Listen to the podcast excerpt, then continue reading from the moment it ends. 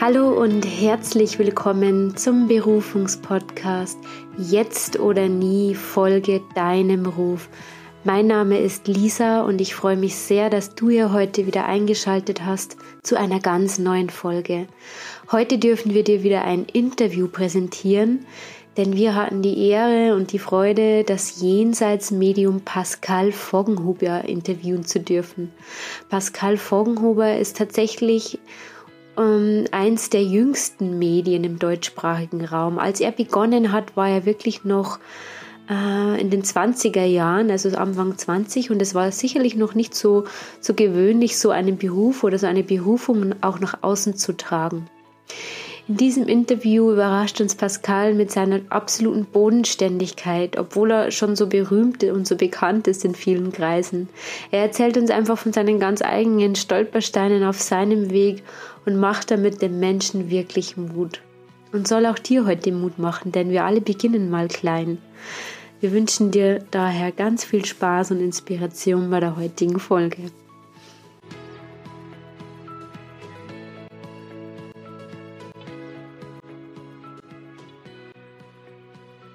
Vielen Dank für die schönen Worte und vielen Dank für die Einladung. Ja. Ich freue mich, bin auch mega gespannt, was jetzt kommt. Ja, ich bin auch gespannt und ich stelle dich nur ganz kurz vor. Du bist ja eines der bekanntesten Medien im deutschsprachigen Raum, sage ich mal. Du hast aber auch viele Bücher geschrieben, einige davon habe ich auch gelesen. Und ähm, ja, was ich so über dich weiß, du hast auch schon vieles ausprobiert in deinem Leben, bevor du wusstest, was deine Berufung ist. Magst du uns da vielleicht zu Beginn einfach mal ein bisschen was von dir erzählen?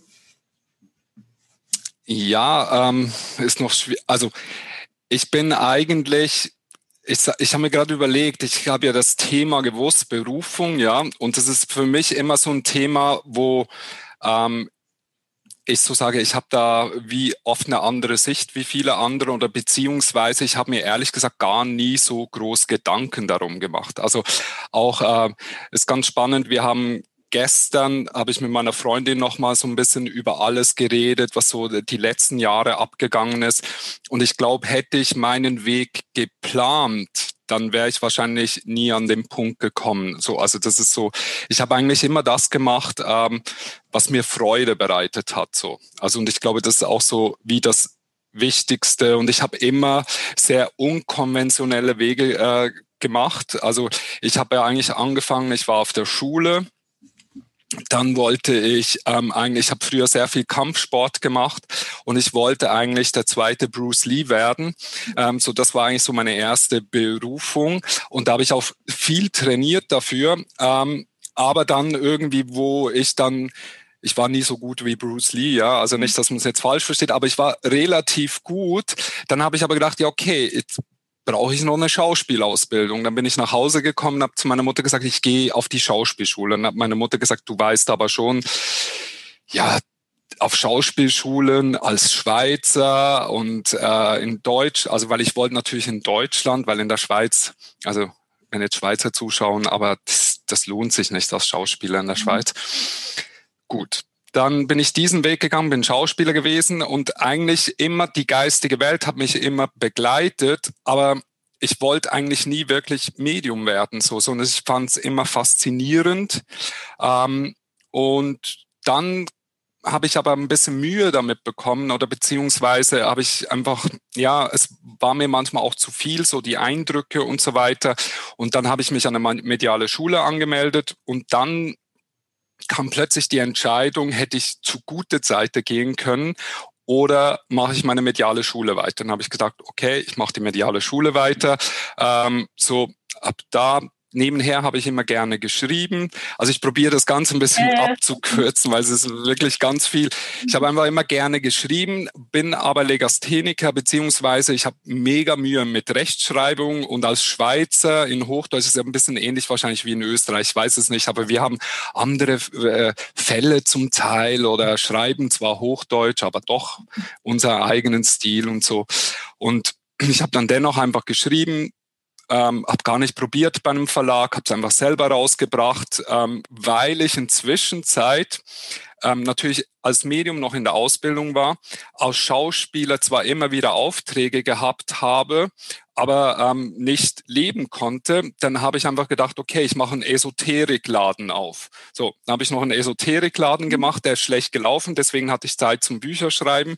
Ähm, dann bin ich pleite gegangen ähm, und dann habe ich aber viele Esoterikprodukte gehabt. Also ich sage immer so als Witz, ich war diplomierter Räucherstäbchenverkäufer. Ich habe sogar mhm. wirklich ein Diplom gemacht für Räucherstäbchen. Heute lache ich darüber.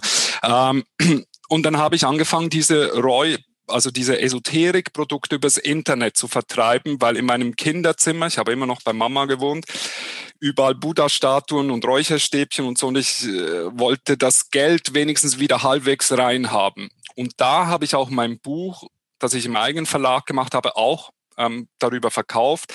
Das hat dann zufällig ein La Verlag gesehen, ähm, hat dann gemeint, ey, das ist doch eigentlich deine Geschichte, weil es war so in einen Roman verpackt. Und habe ich gesagt, ja, schon und so. Er hat gemeint, du willst eine Biografie daraus machen. Da habe ich gesagt, okay. Da habe ich umgeschrieben, Biografie gemacht.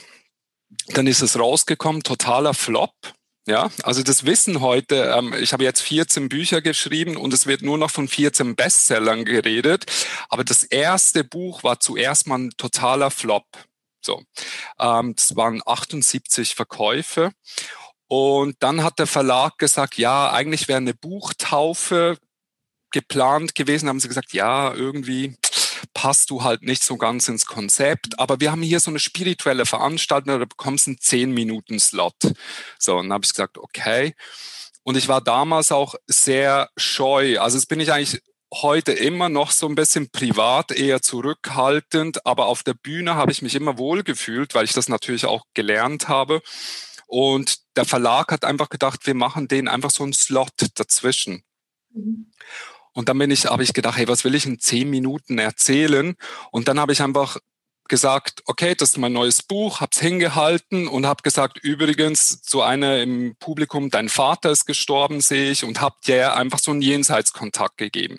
Und der Verlag, das war alles nicht geplant, die waren zuerst mal schockiert, dann die Leute und dann habe ich meinen Rucksack gepackt, weil ich wieder nach England, also ich war immer noch in der Ausbildung, bin ich nach England gegangen, hatte aber kein Geld und früher hast ja, wenn dich jemand angerufen hat auf dem Handy, hast dich ja ja, ja. dumm und dämlich bezahlt. Ja. ja. Also habe ich mein Handy ausgeschalten und wollte meine Ruhe haben und dann, ich bin immer nach England so, bis ich kein Geld mehr hatte. Und dann ähm, war es soweit, habe ich Handy eingeschaltet, hat irgendwie mein Verlag 78 Mal angerufen und so. Dann habe ich dann äh, zurückgerufen, habe gesagt, was ist los? Dann sage ich, ja, aber wo bist du? Wann kommst du wieder zurück? Ich so, ja, ich bin auf dem Weg, ich habe kein Geld mehr und ähm, irgendwie so. Und dann hat sie gemeint, ja, pff, du musst dir keine Sorgen mehr machen, weil dein Buch ist inzwischen Bestseller geworden, jeder will dich einladen und irgendwie so. Und ich habe von dem nichts mitbekommen. Also da war auch keine Marketingstrategie oder irgendwie was. Und dann ja, ist alles von einem Tag auf den anderen gekommen. Dann sind mehr Bücher gekommen, dann ja, habe ich verschiedene Dinge auch ausprobiert. Also das ist auch so, glaube ich, ähm, ich schaue weniger, was funktioniert, weil ich habe zwar Marketing, finde ich, was mega Spannendes, aber in der spirituellen Szene funktioniert das nicht. Also das ist etwas, was mir schon aufgefallen ist, was beim klassischen Coaching-Bereich funktioniert, funktioniert beim spirituellen nicht, weil mhm. ähm, oder anders. So und ich habe einfach immer das gemacht, worauf ich Bock habe. Deswegen habe ich auch nie so wirklich in diese spirituelle Szene reingepasst passt. Am Anfang hat man mich da auch mega ignoriert oder nicht in Kongresse eingeladen, weil der Typ ist tätowiert, Kapuzenpulli, hört Hip-Hop, ähm, vulgäre Sprache. Und wenn ich heute den Trend anschaue, also das finde ich auch mega cool, Coaches, all die spirituellen, heute ist fast keiner mehr nicht tätowiert, ja, und alle probieren so ein bisschen diesen Straßenslang ähm, rüberzubringen, so, und das freut mich natürlich mega, weil ich weiß, ähm, wie ich ursprünglich dafür wirklich ausgeladen wurde oder ähm, ja, das war so jetzt kurz, kurz, kurz. Ja, das war, danke, war schon sehr interessant. Ähm, wie ging es dir da auf deinem Weg? Bist du mir im Vertrauen geblieben, dass das noch alles, sage ich mal, so wird, wie du dir das auch vorstellst? Oder gab es Zweifel hin und wieder? Ich meine, das klingt so, ja auch so. Ich würde lügen. Ich, durch das, dass ich die ersten Jahre wirklich keinen Plan hatte, So, ich habe mir nie Gedanken darüber gemacht. Und man muss auch sehen, ich habe bis 28 bei meiner Mama im Kinderzimmer gewohnt, ja, wo in der Zeitung in der Schweiz schon gestanden ist, ich sei Milliardär. So, es hat ich frage mich heute, wo das Geld ist, was die Zeitung da gesehen hat. Aber ich habe in Wirklichkeit bei meiner Mutter im Kinderzimmer gelebt. Ich hatte ähm, plötzlich ähm, von 200 Franken hatte ich plötzlich 2000 Franken. Ja, das ist jetzt, vielleicht denken jetzt die Deutschen und Österreich, wow, das ist cool, aber das, ähm, ein Sozialfall bist du in der Schweiz ähm, so unter zwei, 3000 Franken, glaube ich, bei 2,8 bist ein Sozialfall. Also ich war eigentlich ein Sozialfall, ob schon aber meine Mama hat für mich geschaut. Und ja. mich hat das gar nicht interessiert, weil ähm, auch meine Verlegerin der, ähm, vom Giga Verlag, die hatte den Verlag schon, glaube ich, ein, zwei Jahre, aber den Durchbruch haben wir eigentlich zusammen gemacht. So. Und dann, wir haben gar nicht an Geld gedacht. Wir sind einfach ähm, ins Auto gestiegen, von einem Ort zum anderen gefahren und eigentlich erst so nach zwei, drei Jahren habe ich dann auch gemerkt, so, ey, ich wurde so oft über den Tisch gezogen. Also, ähm, weil die, also ich will jetzt nicht schimpfen über die spirituelle Szene, aber ähm, ich meine, da hast du irgendwie, wurde dir für ein Speak, haben sie gesagt, hey, 1000 Franken, ja, und dann hast du irgendwie mal gemerkt, hey, warte mal, die haben gerade 50.000 Franken gemacht und solche Geschichten, ja. Es war mir alles am Anfang, ehrlich gesagt, egal, das Business kam erst viel später, ähm, weil ich hatte Spaß, ich konnte leben, ähm, so. Und natürlich, ähm, ich glaube, was so mein Grundding ist, und das ist vielleicht auch das, was ich den Leuten mitgeben möchte, eigentlich immer wieder haben mir die Leute gesagt, das funktioniert nicht, Pascal. Also gerade so als Mann damals, als Medium, hat mein Lehrer zu mir gesagt, Pascal, vergiss es, du wirst nie eine Familie ernähren können, weil ähm, da verdienst du viel zu wenig und ähm, bla bla bla bla. Dann auch mit Büchern haben alle gesagt, hey, es ist nett, aber damals war ja noch kein esoterisches Buch in der Bestsellerliste. Das mhm. wissen ja die meisten gar nicht. Ja, Es gab Bärbel Mord, paar Wochen vor mir. Das war ja kein typisch spirituelles Buch, so, aber zu der Zeit gab es kein Buch in der Bestsellerliste. Das wurde einfach ignoriert. Das war ja gar nicht im großen Buchhandel drin, so, also die überhaupt gezählt wurden. Und dann, als es funktioniert hat beim ersten Buch, haben wir wieder alle gesagt, ja, das zweite, das war Glück. Ja, das mhm. zweite wird nicht funktionieren. Das zweite war noch besser. Und jetzt inzwischen Zeit haben es die Leute äh, aufgegeben. Wir haben gerade gestern, es kommt im Herbst dann wieder ein Buch raus. Ich habe sehr viel geschrieben während Corona. Mhm. Und dann haben die Agenturen mir wieder gesagt, das Cover, das funktioniert nicht, das, der Titel funktioniert nicht und so. Dann habe ich gesagt, hey Leute, das höre ich jetzt seit 15 Jahren, lasst mich in Ruhe. Ähm, so, ähm, ich, entweder kommt so oder es kommt nicht. Also da bin ich einfach immer meinen Weg so ein bisschen gegangen und und ich glaube, das ist auch wichtig, weil ähm, ähm, wenn wir das machen, was alle machen, was funktioniert, und das fällt mir so ein bisschen gerade momentan in dieser ganzen Szene ein bisschen auf. Alle kopieren einander. Keiner ist für mich fast mehr individuell. Man probiert zu schauen, was hat bei Pascal funktioniert, was funktioniert bei der Laura Seiler, was funktioniert bei dem und man probiert so ein Einheitsbreit zu machen. Ähm, dabei ist es viel wichtiger, eigentlich mal zu spüren, ey, auf was habe ich Bock? So. Und ähm, bei mir gab es ja dann auch eine Phase, wo ich äh, Bock hatte, noch Hip-Hop zu machen habe ich das halt auch noch gemacht. Ich meine, Meisterleistung war es nicht, aber ähm, es hat einfach Spaß gemacht. Und ähm, ja, ich habe ja viel gemacht, auch noch viel, was gar nie an die öffentlich. Ich habe mit meinem besten Freund einen Weinhandel gehabt. Ähm, also ich habe noch viel gemacht, das ist gar nie öffentlich geworden. Aber einfach, weil ich es spaßig fand. So, das ist eigentlich so mein, meine Motivation. Sollte immer dem Herzen folgen, ja. Aber auch dem ja. Bauchgefühl, ja. Absolut. Ich habe mal ich habe ein Video von dir gesehen, wo du dieses Bauchgefühl aktivieren hast können. Ja. Kannst da vielleicht für unsere Zuseher und Zuseherinnen nochmal kurz irgendwie grob zusammenfassen, wie das funktionieren könnte, damit man wieder ein bisschen mehr auf die innere Stimme, ein bisschen mehr auf die Intuition. Ja, ich glaube, im Grund müssen wir uns mal bewusst machen, dass wir eh alle eigentlich ein Bauchgefühl haben. Also das ist auch sowas, ähm, wenn manchmal eben, wenn ich sage, ja, ich bin Medium oder ich bin ein Sensitiver, ja, dann haben die Leute immer das Gefühl, wow, krass, irgendwie hell sehen und das und so, ja.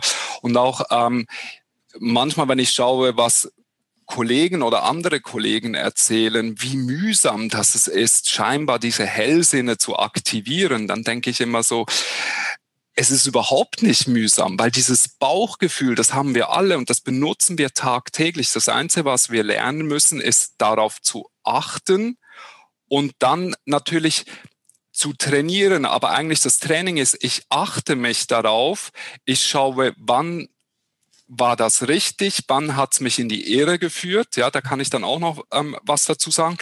Und einfach wieder darauf achten. Und du ihr kennt das auch, man gibt jemandem die Hand, ja, ähm, und sofort hat man so das Gefühl, irgendwas stimmt nicht mit der Person.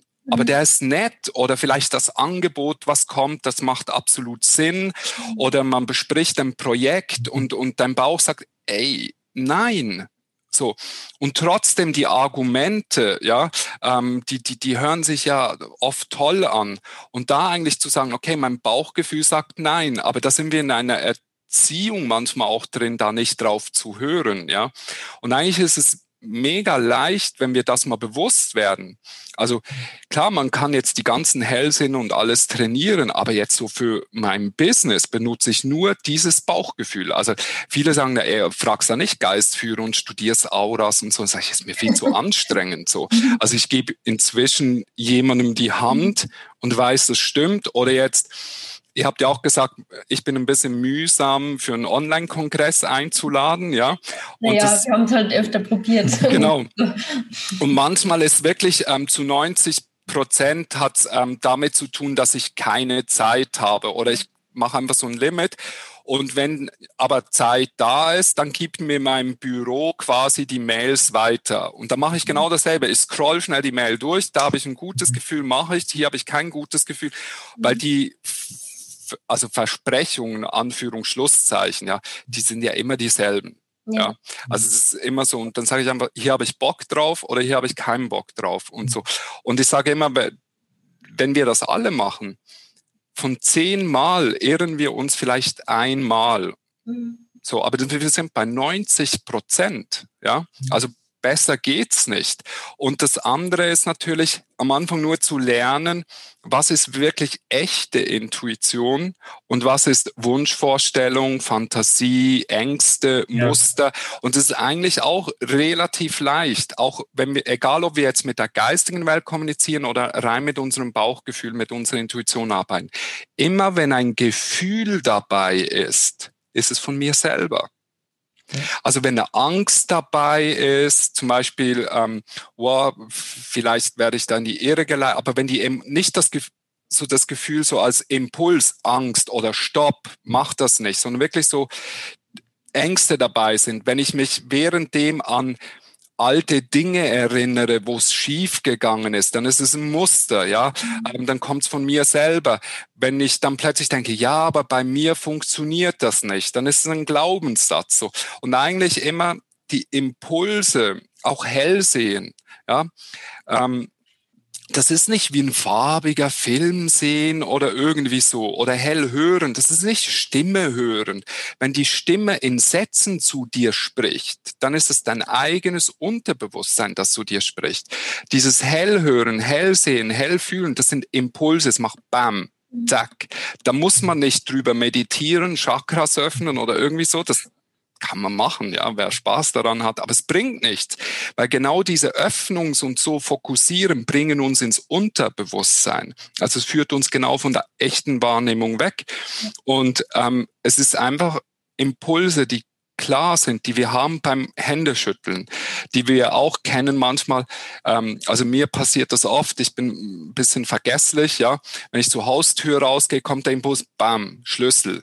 Ja, aber das ist keine, kein Geistführer oder Verstorben, der sagt, hey Pascal, du bist heute mal wieder vergesslich, hast deinen Schlüssel vergessen oder irgend so, sondern es sind Impulse. Und wenn wir lernen, auf das zu hören, dann wird es auch Herausforderungen geben, ja. Mhm. Also das ist auch so, auch bei der Berufung, ähm, wenn die Leute manchmal sagen, wow, cool, du lebst ja voll deine Berufung, da, da, da gibt's ja keine Probleme, ja. Und dann sage ich, doch, natürlich. Und hey, stell dir vor, arbeiten muss man auch.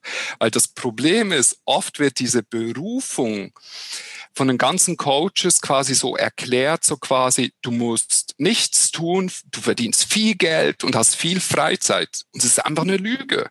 Weil die meisten werden nie die Berufung finden, nicht weil sie nicht Talent haben, sondern weil sie denken, Berufung heißt nichts tun, nichts arbeiten, viel Urlaub haben und äh, so. Doch in Wirklichkeit wissen wir alle, wer selbstständig ist, der arbeitet wahrscheinlich doppelt so viel ja, die ersten paar Jahre für die Hälfte, was er irgendwo anders ähm, verdienen würde. Aber der Unterschied ist, man hat Spaß daran und durch das ja. brennt man weniger aus. Durch das hat man auch Bock drauf, manchmal 12, 16 Stunden ähm, zu arbeiten, weil es einfach weil es geil ist, Entschuldigung, ja, es ja. ist schön. Aber weniger arbeiten, mhm. das ist toll, das lässt sich alles gut verkaufen, aber ich kenne ja zum Teil die ganzen Coaches, die erzählen, ich zeige dir, wie du viel Geld verdienst und wenig arbeitest. Ja, genau. Nur lustigerweise, die sind 24 Stunden irgendwie immer online. Ja. und, äh, also es ist einfach eine Lüge, ja. ja. Und das ist auch ganz wichtig, dass wir sagen, hey, Berufung heißt nichts, nichts tun, sondern der einzige Unterschied ist viel tun, aber man hat zu 99 Prozent Spaß dabei. Hm. Ich rede euch zu Tode. Gell? Nein, das ist das total ist interessant und das ist ja auch wichtig, was du sagst. Und ich meine, wir haben es auf unserem Weg ja auch schon erkannt. Ich meine, wir sind noch lange nicht am Ziel, wenn es sowas überhaupt gibt. Aber das Berufungsthema ist ja was ziemlich vielschichtiges. Also das haben wir auch genau. schon erkannt. Also mhm. das ist nicht man nur wenig arbeiten, viel Geld verdienen, sondern da geht es um viel mehr. Man ja. darf ja nicht immer so auf diesen Beruf, auch, auch wenn das Wort Beruf drinnen steckt, aber man darf es ja nicht auf den Beruf immer beziehen, sondern Absolut. eher so auf diese persönliche Entwicklung, auf das sind wir hinaus. Ja. ja dass man, ja, dass man das sagt, wie, wie wird man glücklich, sagen wir mal so, welche auf was muss man achten, damit man wirklich dann auch glücklich, ein glückliches Leben führen kann. Ja. Auch wenn es mal das Tiefs gibt, Art, was auch dazu gehört. Die gehören eben dazu, wisst du ja, ja. ja, Es ist ja nicht immer nur alles äh, Scheine Welt, heil, nee. Welt. genau. Also. Und ich glaube, das ist auch ganz wichtig, dass, das finde ich auch ein guter Ansatz, den du gesagt hast. Berufung heißt nicht unbedingt, dass ich das als Beruf mache und vielleicht davon lebe. Also das ist auch das, was ich manchmal meinen Schülern sage. Hey, ähm, wenn dein Beruf deine Berufung ist, zum Beispiel Heiler zu sein, dann mache das einfach und habe einen Job, wo du dein Geld verdienst, ja. Und wenn wir, den meisten Menschen fehlt ja eigentlich so dieser Ausgleich, ja. Also sie, ähm, sie ja, sie haben wie keine Hobbys oder nichts, was sie wieder füllt. Und ich sage, such dir einfach Dinge, die dich füllen. Dann ist ein normaler Job kann genauso befriedigend sein. Man muss es vielleicht einfach mal anders einkategorisieren. Also es ist etwas, ich habe früher ja Klos geputzt und in Firmen ähm, Schrauben gezählt und so. Und ich war glücklich, weil ich einfach gesagt habe, ich gehe jeden Tag dorthin damit ich mit dem Geld meine Ausbildung bezahlen kann. So, also ich habe da schon das Gefühl, ich lebe meine Berufung, weil ich kann das lernen, worauf ich Bock habe. Aber eigentlich habe ich neun Stunden pro Tag entweder Klos geputzt oder Schrauben gezählt.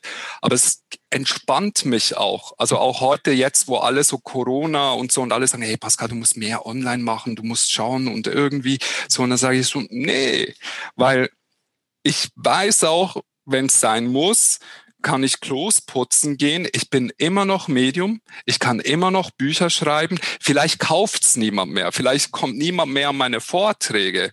Aber das, was ich am liebsten mache, reden kann ich immer. Ja, das Sehr gut, Mensch. Ich kann mein Geld anders verdienen, ja. Aber ja. Ähm, ja, du machst ja trotzdem deine Sachen noch, die, die, die dir Spaß machen. Genau. Unabhängig davon, was andere jetzt von dir fordern oder was auch immer. Ja. ja sehr wichtig. Und meine Frage noch, du bildest ja auch andere Medien aus. Wenn jetzt einer da draußen vielleicht sich denkt, oh, das wollte ich schon lange mal machen. Was sind da denn die Voraussetzungen, beziehungsweise wie gehst du da vor? Ein bisschen habe ich da schon recherchiert und ich glaube, du bist da schon sehr streng in Anführungsstrichen, vor allem wenn man das wirklich ernsthaft machen möchte. Also momentan ist es wirklich so, das hat sich jetzt gerade gewechselt vor mhm. zwei Wochen, das bin eben auch ich, wo ich sage, ich habe keine Lust mehr auszubilden. Okay. Also ich nehme, also ich habe immer noch meine Schüler, die mache ich auch fertig, aber ich nehme niemanden mehr auf. Mhm. So. Ähm, und ja, aber für mich waren die Grundvoraussetzungen, ähm, die meisten haben immer gedacht, ähm, die Grundvoraussetzung ist das Talent. Mhm. Und ich habe immer gesagt, hey, dein Talent interessiert mich null. Disziplin eher, oder? Genau. Mich interessiert das, also Disziplin, ja, ich liebe das Wort mhm. Disziplin, aber es wird oft falsch verstanden. Aber mich interessiert von den Menschen das Brennen. Ja, mhm. ähm, also brennen die, wollen die Medium werden oder wollen die vielleicht einfach auf der Bühne stehen oder ihren eigenen Mangel, weil die meisten Therapeuten sollten zuerst mal ihr Leben therapieren, bevor sie schlaue Ratschläge anderen geben. Das, das ist so ein bisschen meine Philosophie. So. Und des, deswegen geht ja bei mir die Ausbildung auch zwischen dreieinhalb bis acht Jahre.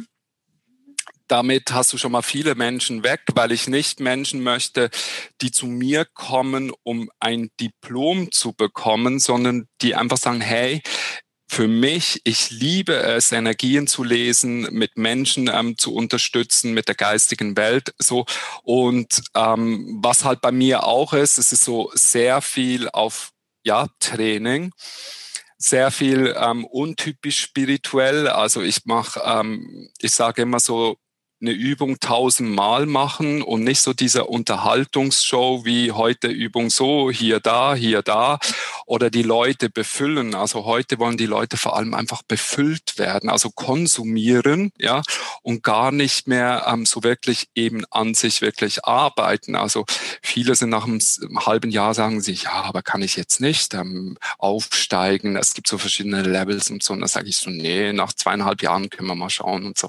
Also, oder viele Viele wollen gar nicht jeden Tag meditieren oder jeden Tag mit der geistigen Welt in Kontakt treten, aber sie wollen Medium werden. Das heißt, das funktioniert nicht.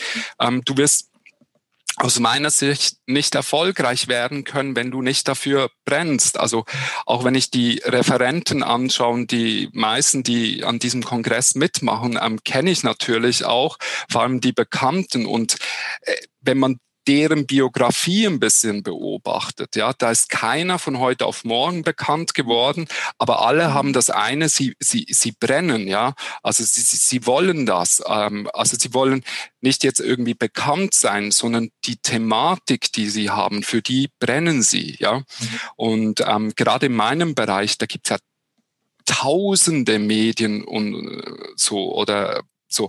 Und die sind zum Teil auch gut. Also es gibt viele, viele, viele gute, die aber die Praxis nicht voll bekommen, weil sie zwar eine gute Fähigkeit haben, ein gutes Talent haben, aber dieses Feuer fehlt in ihnen. So. Und ich glaube, das ist viel, viel wichtiger.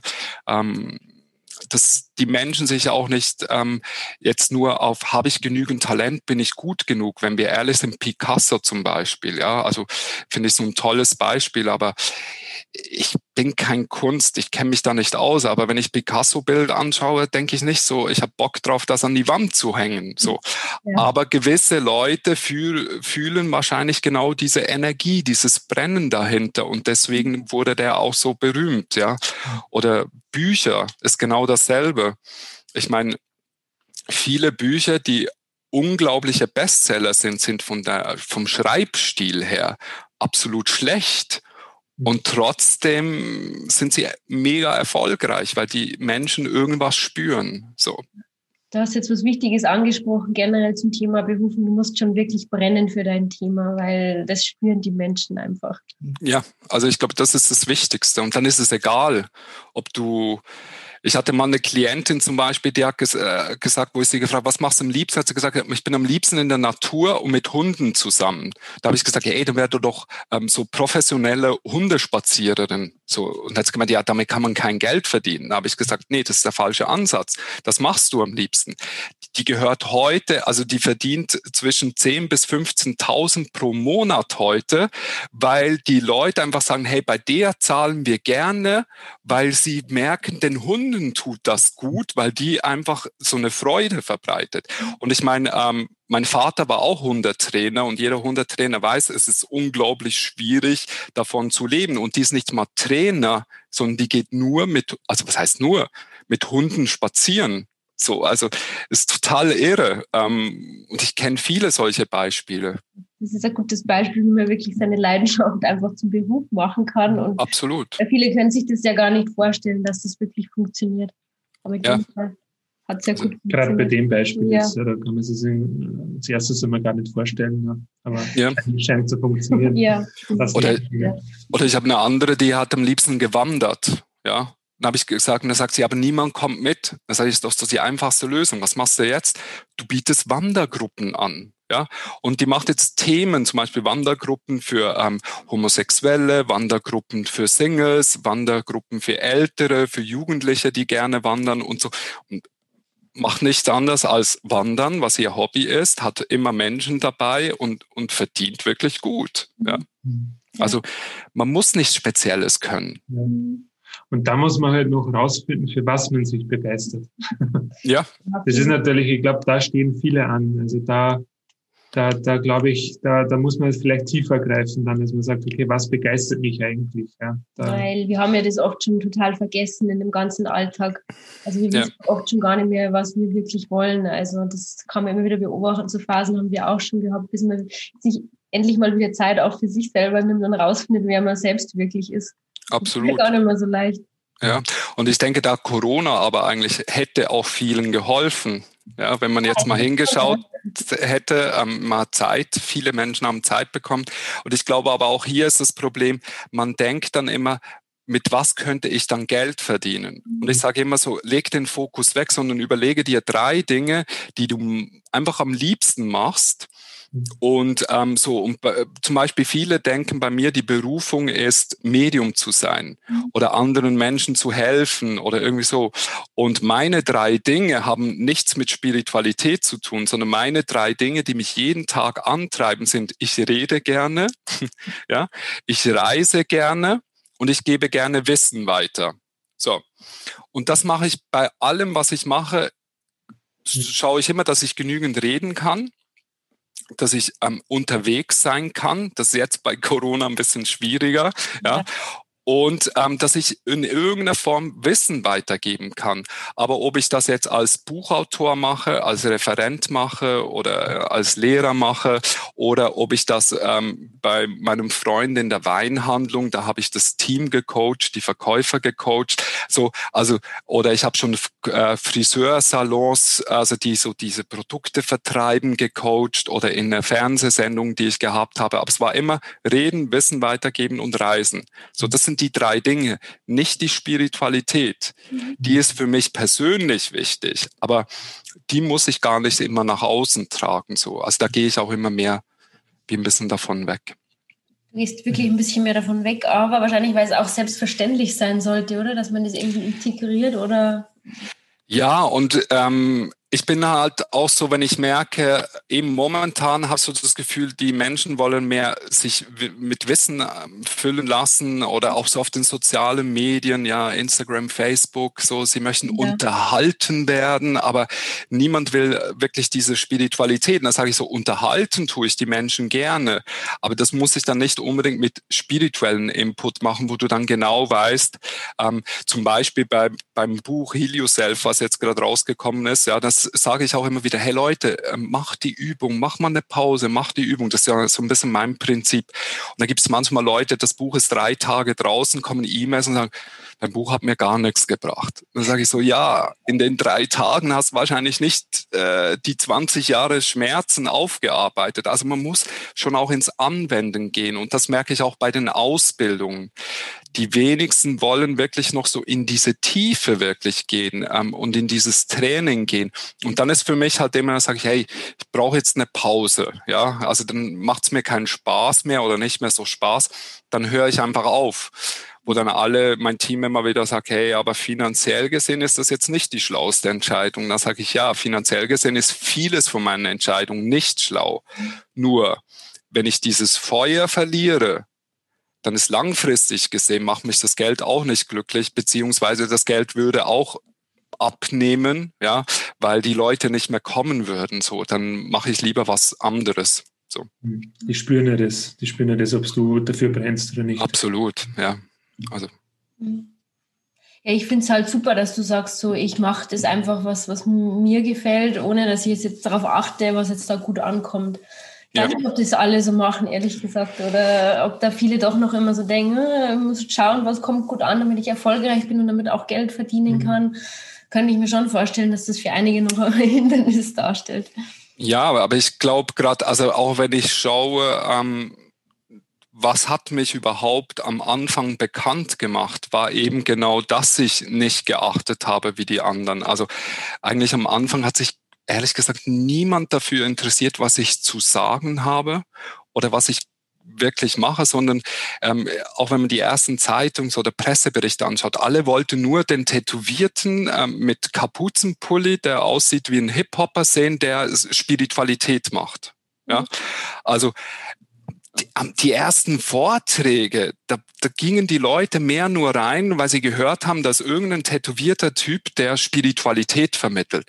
Aber niemand hat sich dafür interessiert. Meine Bücher haben sie äh, viele nur deswegen am Anfang gekauft. Ah ja, das ist doch jetzt der Typ erst jetzt so langsam, also zum Glück schon ein paar Jahre länger, aber interessieren sich ähm, die Menschen wirklich auch für die Botschaft, weil heute ist auch langweilig geworden. Jeder ist fast tätowiert und macht äh, Kapuzenpulli, Turnschuhe und ja. so. Aber ich meine, beim ersten Engelskongress wurde ich deswegen ausgeladen, ja, oder man hat mich noch gesagt, hey, du musst keine Fluchwörter benutzen und das nicht und das nicht, ja. Und äh, ich konnte es nicht. Also ähm, das ist aber dann nicht authentisch, wenn man dieses. Ja, ich konnte das einfach nie ähm, so dieses spirituelle Spiel mitmachen. Ähm, so, und inzwischen Zeit weiß man das. Also, und es, so schlimm bin ich ja auch nicht mehr. Also ich bin ja heute viel, bin ja auch schon im Alter, wo man angeht. Ja. Aber es ist eigentlich schade, dass genau in der spirituellen Szene, muss ich jetzt sagen, dass man dann nicht authentisch sein darf und sich schon, dass da auch scheinbar Regeln gibt, wie man sich verhalten sollte ist ja eigentlich nicht gut, oder? Ja, ich meine, es beginnt ja alleine schon die Leute. Also es sind ja nicht nur die Veranstalter, ja. Es sind ja auch das Publikum, was du darfst als spiritueller Lehrer und was du nicht darfst. Also ich, ich weiß noch, als ich dann beim ersten Engelkongress war, dann musste ich halt mit den Leuten mal über Sex reden, ja, weil sind wir mal ehrlich, 90 Prozent hat ein Problem damit, gerade in der spirituellen Szene, ja, und das, wenn du nur bei erwachsenen Menschen das Thema Sex ansprichst, dann siehst du ja schon, wie die Auras zusammenfallen und, und, und so. Weißt du, wir machen lieber äh, Traumataarbeit, inneres Kind entwickeln, Einhörnerkommunikation und so. Aber das, was uns die Kraft gibt, ja, sind ja die unteren Chakra, der Spaß, die Lebensfreude, das, was eine Beziehung antreibt, mhm. ist die Sexualität. Natürlich in der spirituellen Szene nicht. Wir lieben uns ja einfach ist doch Bullshit. Ja, also Entschuldigung. Ja, und das habe ich einfach schon mal geliebt, auch mit dem zu spielen. Und am Anfang waren die Leute geschockt. Oder Marketing. Ja, jeder will, ähm, dass du Bücher schreibst, dass du kostenlose Kongresse machst, kostenlose Videos, aber wehe, du willst was verkaufen, ja, weil du sollst doch dein Geld mit was anstellen. Und denke ich immer so, hey Leute, wenn ich nebenher noch arbeiten würde, ja, dann würde ich keine kostenlosen Sachen mehr machen. Dann würde ich keine Bücher mehr schreiben oder irgendwie so.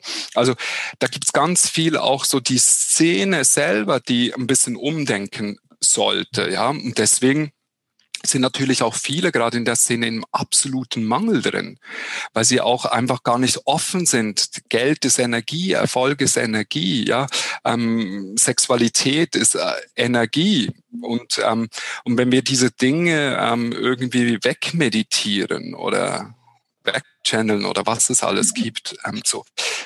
Deswegen sind die meisten ja auch nicht glücklich. Das ist ja das Faszinierende, die Leute auf der Bühne zu sehen und die Leute hinter der Bühne zu sehen. Das hat ja leider das Publikum oft nicht ähm, die Chance dazu. Aber als Referent, ja, ich kann mich an einen Kongress erinnern, ähm, ist, war in Österreich, war cool.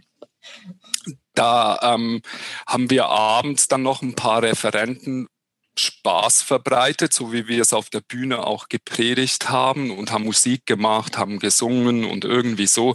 Und da gab es andere Referenten, die haben gesagt, das ist extrem unspirituell und wir sollen doch still sein und ähm, wie können wir mal ein Bier trinken? Da sage ich so, ja, wir machen es nicht heimlich auf dem Zimmer, sondern wir machen es zusammen, wir leben. Also und da ist viel Tabu auch so und ähm, ja, es wird spannend. Vielleicht schreibe ich mal ein Buch darüber, wenn ich ja, ganz aufhöre. auf jeden Fall.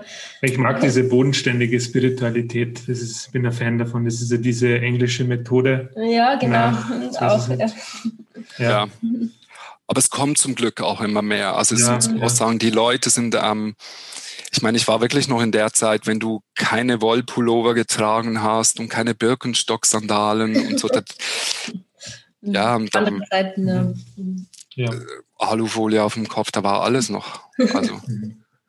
Na, das stimmt schon. Also das wird jetzt immer normaler und man muss dann nicht mehr diesen Regeln befolgen und man kann es wirklich schon in seinen Alltag integrieren, ganz normal. Absolut. Ja, aber ja. es gibt eben dieses verzerrte Bild, ja, diese Spiritualität. Das ist eben das, der Nachteil. Man glaubt immer, wenn man sagt, man ist spirituell, dann glaubt man immer gleich an diese ja, wo wir jetzt gesprochen haben. Eben. So Engelkongresse ja. und so, das stimmt. Ja, das verzerrte Bild. Dabei ist es sehr wichtig eben, dass man diese Spiritualität im Alltag auch integriert. Mhm. Oder kann Absolut. auch behaupten. Also da muss ja. man jetzt nicht ähm, sich abheben oder irgendwas, aber es ist einfach schon wichtig, so auf Zeichen zu hören, auf Impulse zu hören. Wie, wie, ja. wie könntest du so diesen Spiritual, die Spiritualität im Alltag nochmal darstellen? Also eben das eine sind natürlich wirklich mal die Impulse, ja, also einfach mal zu spüren, was ist wichtig. Für mich heißt eben Spiritualität auch vielleicht einfach zur Erklärung auch so, ähm, eigentlich heißt es ja für mich hat Spiritualität eigentlich sehr wenig mit der spirituellen Szene zu tun, weil viele denken, ein spiritueller Mensch ist jemand, der Heilbehandlungen macht, der Auras sehen kann, der das. Das hat nichts mit Spiritualität zu tun, sondern es sind spiritistische Praktiken. Spiritualität heißt ja eigentlich sein Leben dem Göttlichen widmen. Ja, ursprünglich mal.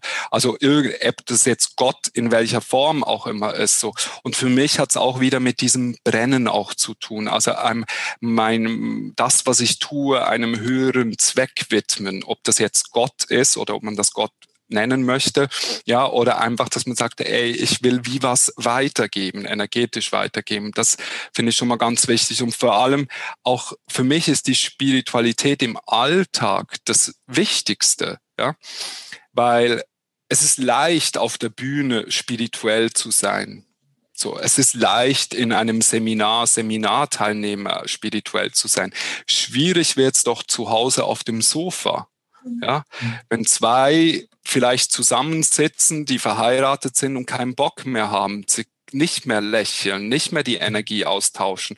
Oder schwierig war es jetzt als Mutter oder als Vater während der Corona-Zeit beim Homeoffice, nebenher noch Homeschooling. Ja, also da beginnt doch die Spiritualität. Kann ich bei mir bleiben, in der Ruhe sein, dennoch für mein Kind da sein, meinen Job erledigen oder drehe ich wegen allem durch? Ja, also für mich ist Spiritualität eben auch ähm, zu erkennen, wo bin ich an meinen Grenzen und warum bin ich an meinen Grenzen? Oder für mich ist es eigentlich wahre Spiritualität, das Leben beobachten.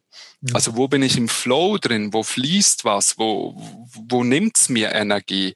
Ähm, was gibt mir Energie? Oder auch ja, Nein sagen können ist für mich ein ganz spirituelles Ding, ja, weil ähm, die meisten ähm, spirituellen die lassen sich wirklich auffressen, so von, von allem. So, also, die haben das Gefühl, ich muss jedem und allem helfen, ich muss immer zur Verfügung sein. Das ist in Wirklichkeit eine Einbahnstraße von Energieverlust, ja.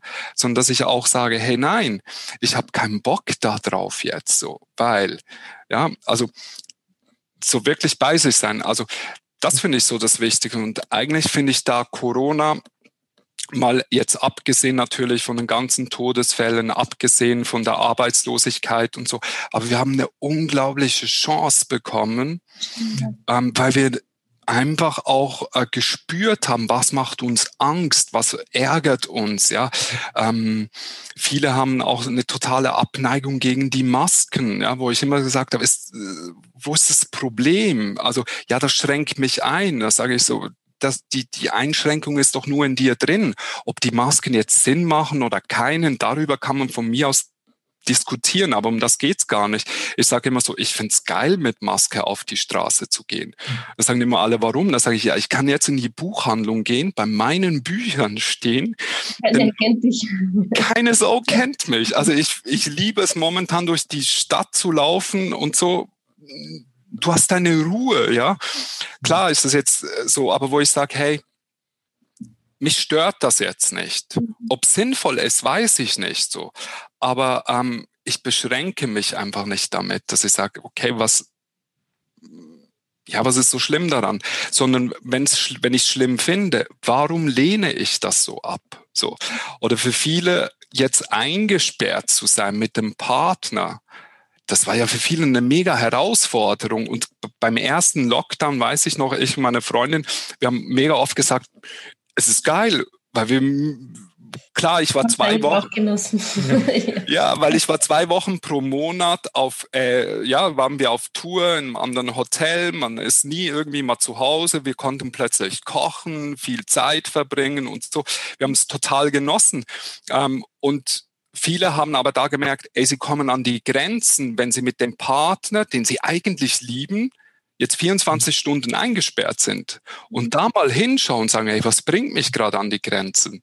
So, ich sage nicht, auch wenn man sich liebt, dass man sich vielleicht nicht mal in die Haare bekommt. Absolut. Aber da auch zu spüren, hey, vielleicht brauche ich jetzt einfach mal Zeit für mich, in die Ruhe zu gehen oder die Kinder ähm, sinnvoll zu beschäftigen. Ich glaube, das ist etwas, was ähm, für mich wahre Spiritualität ist, wieder mit Kindern zu spielen, in Welten einzutauchen. So, also ähm, ich bin ja auch Vater, ich bin zwar Wochenend, Daddy, sage ich immer so, aber auch ähm, mein Sohn sagt zum Beispiel immer so, er hat mich gerade vorher wieder angerufen, hey Papa, kann ich bei dir das gerade wieder im Homeschooling, kann ich bei dir das machen? Und dann sage ich, warum? Dann sage ich, ja Papa, du bist einfach entspannt. So, so, und das sage ich so, ja, weil es geht ja nicht schneller voran, wenn ich nebenan durchdrehe, ja, sondern es geht viel schneller voran, wenn ich in der Ruhe bleibe, wenn ich auch vielleicht mal merke, jetzt geht's nicht, eine Pause mache oder ähm, das kennen wir auch, wenn die Kinder noch kleiner sind, wenn wir so wirklich uns auf ein Spiel einlassen.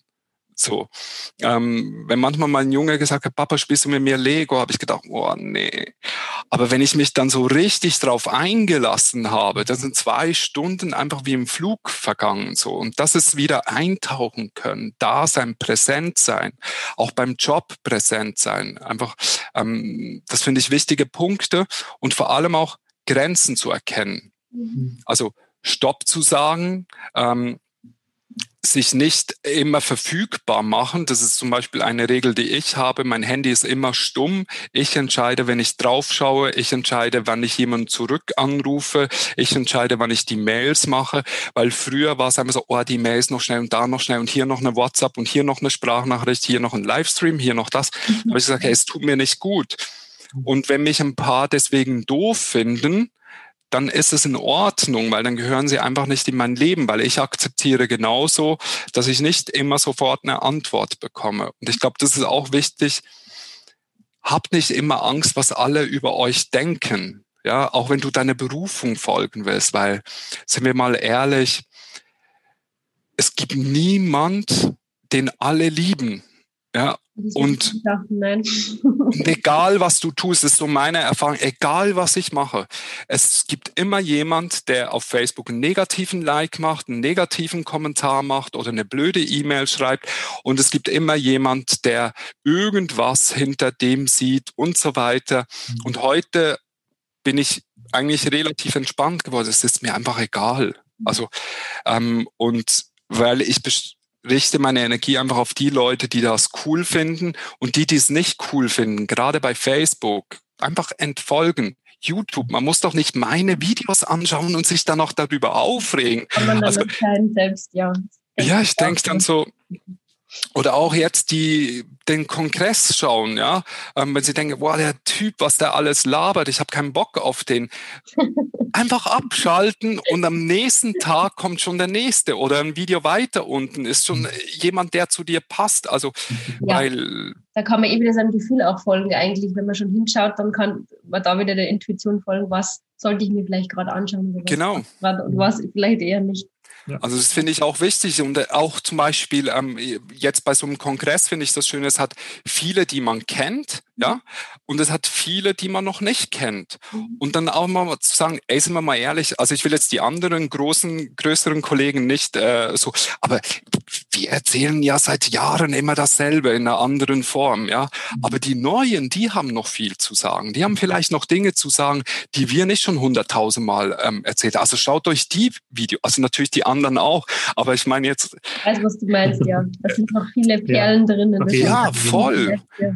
Gerade einfach viele, die jetzt neu kommen, wir Alter, ich, ich gehöre zwar irgendwie optisch immer noch zu den Jungen, aber ich bin ja, schon länger dabei als die meisten ähm, Älteren. So.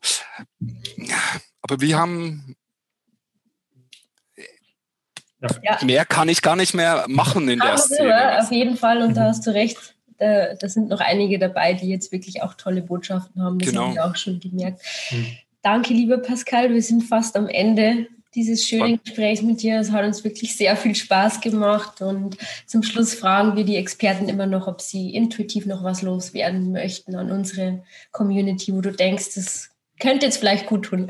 Super. Ähm, also das Wichtigste ist, ich weiß, ich habe das schon tausendmal gesagt, wenn du für was brennst oder wenn du das Gefühl hast, ich will was machen, dann tu es einfach. Denk nicht daran, kann ich damit Geld verdienen? Denk nicht daran, kann ich damit erfolgreich werden, sondern mach es einfach. Also das ist so mal der erste Schritt. Und wenn du Dinge hast, wie jetzt zum Beispiel Buch schreiben, ja, wenn du da Bock drauf hast zum Buch schreiben, aber dir fällt Rechtschreibung schwer, dann einfach so mein Tipp, dafür gibt's Experten. Also das finde ich auch immer ganz wichtig. Du musst nicht alles selber machen. Du musst dir einfach vielleicht manchmal einen Experte zur Unterstützung holen, der das für dich übernimmt und so weiter. Und lass dich nicht aufhalten ähm, von Menschen, die sagen, das funktioniert nicht, sondern gehöre zu denen, die ihnen zeigen, dass es funktioniert. Und ich habe heute äh, auch so ein tolles Zitat, ich kann es jetzt nicht ganz wiedergeben, aber ähm, wenn dich Menschen kritisieren, dann ähm, nimm das gar nicht so persönlich, sondern frage dich, hätte ich überhaupt diesen Menschen gefragt oder nach seiner Meinung gefragt? Und wenn du den Menschen eh nie nach seiner Meinung gefragt hast, dann ist deine, die Kritik auch nicht so wichtig. Auch wenn er vielleicht sogar recht hat, wenn du in dem Moment fühlst, es ist das Richtige für dich, dann tu es einfach. Vielleicht geht es dann auch mal schief. Das finde ich auch ganz weh. Rückschläge sind keine Rückschläge, sondern es ist nur eine Aufzeigung von einem Weg, wie es nicht funktioniert, wie man es noch optimaler machen könnte. So. Und ähm, einfach Spaß im Leben haben. Das finde ich so das Wichtigste. Einfach ja, nicht so zu ernst nehmen, ähm, weil wir sterben eh alle. So. Ausnehmen, ja. Der einzige Unterschied ist, ob wir gelacht haben, Spaß gehabt haben, Sex gehabt haben, vielleicht auch mal meditiert haben oder so. Das ist der Unterschied. Das Sterben tun wir eh körperlich auf jeden Fall. Ja? Und wenn wir dann unser Leben nochmals anschauen, und das müssen wir ja, oder so behaupte ich jetzt mal einfach, ist das der einzige Unterschied ist, wenn du siehst, da hast du gelacht, da hast du Spaß gehabt, hier hast du vielleicht einfach mal äh, einen Scheiß gemacht, aber du hast es Freude dabei, dann hast du einen schönen Lebensfilm. Wenn du immer nur meditiert, verbissen und so und gedacht hast, dann musst du die Scheiße auch anschauen. Also genau. äh, Spiritualität ist auch Freude und nicht Regeln und Konformen einhalten. Also ich sage auch immer so, ja, hört auf, euch diese Etiketten zu geben. Das finde ich äh, ganz wichtig. Ich bezeichne mich selber äh, gar nicht gerne als spirituell, weil ich dann Angst habe, ähm, wenn ich mal ein Bier trinke, ob schon ich eigentlich keinen Alkohol trinke oder wenn ich mal ein Steak esse, dass ich einen Hate dafür bekomme oder wenn ich mal einfach lache. Ich meine, lachen darf es ja nicht in der... Ja, das wird immer schwieriger. Ja, oder Witze erzählen, so. Das ganz hart manchmal für die Leute, wenn du in einer spirituellen Gemeinschaft noch lustig bist. So dabei ist Lachen ist einfach Lebensfreude. Also das haben alle großen Meister immer gesagt: Lacht, habt Spaß und so. Also ich kenne wirklich wenig große Meister und da rede ich jetzt nicht von Experten, sondern von wirklich irgendwie Jesus, Buddha und den wirklich großen Meister, die gesagt haben, heult rum, meditiert jeden Tag fünf Stunden. genau. Das, das nicht und das nicht. Also die Regeln haben dann andere gemacht. Also ähm, die haben schon ziemlich Spaß gehabt. Wahrscheinlich, ja. ja. ja. Vielen herzlichen Dank. Danke. Das war nochmal ein Abschlusswort. vielen, vielen Dank euch für die Einladung und alles, alles Gute euch und auch jedem Einzelnen, der diese Videos hört und so. Viel Spaß. Vielen Dank. Danke. Danke. danke.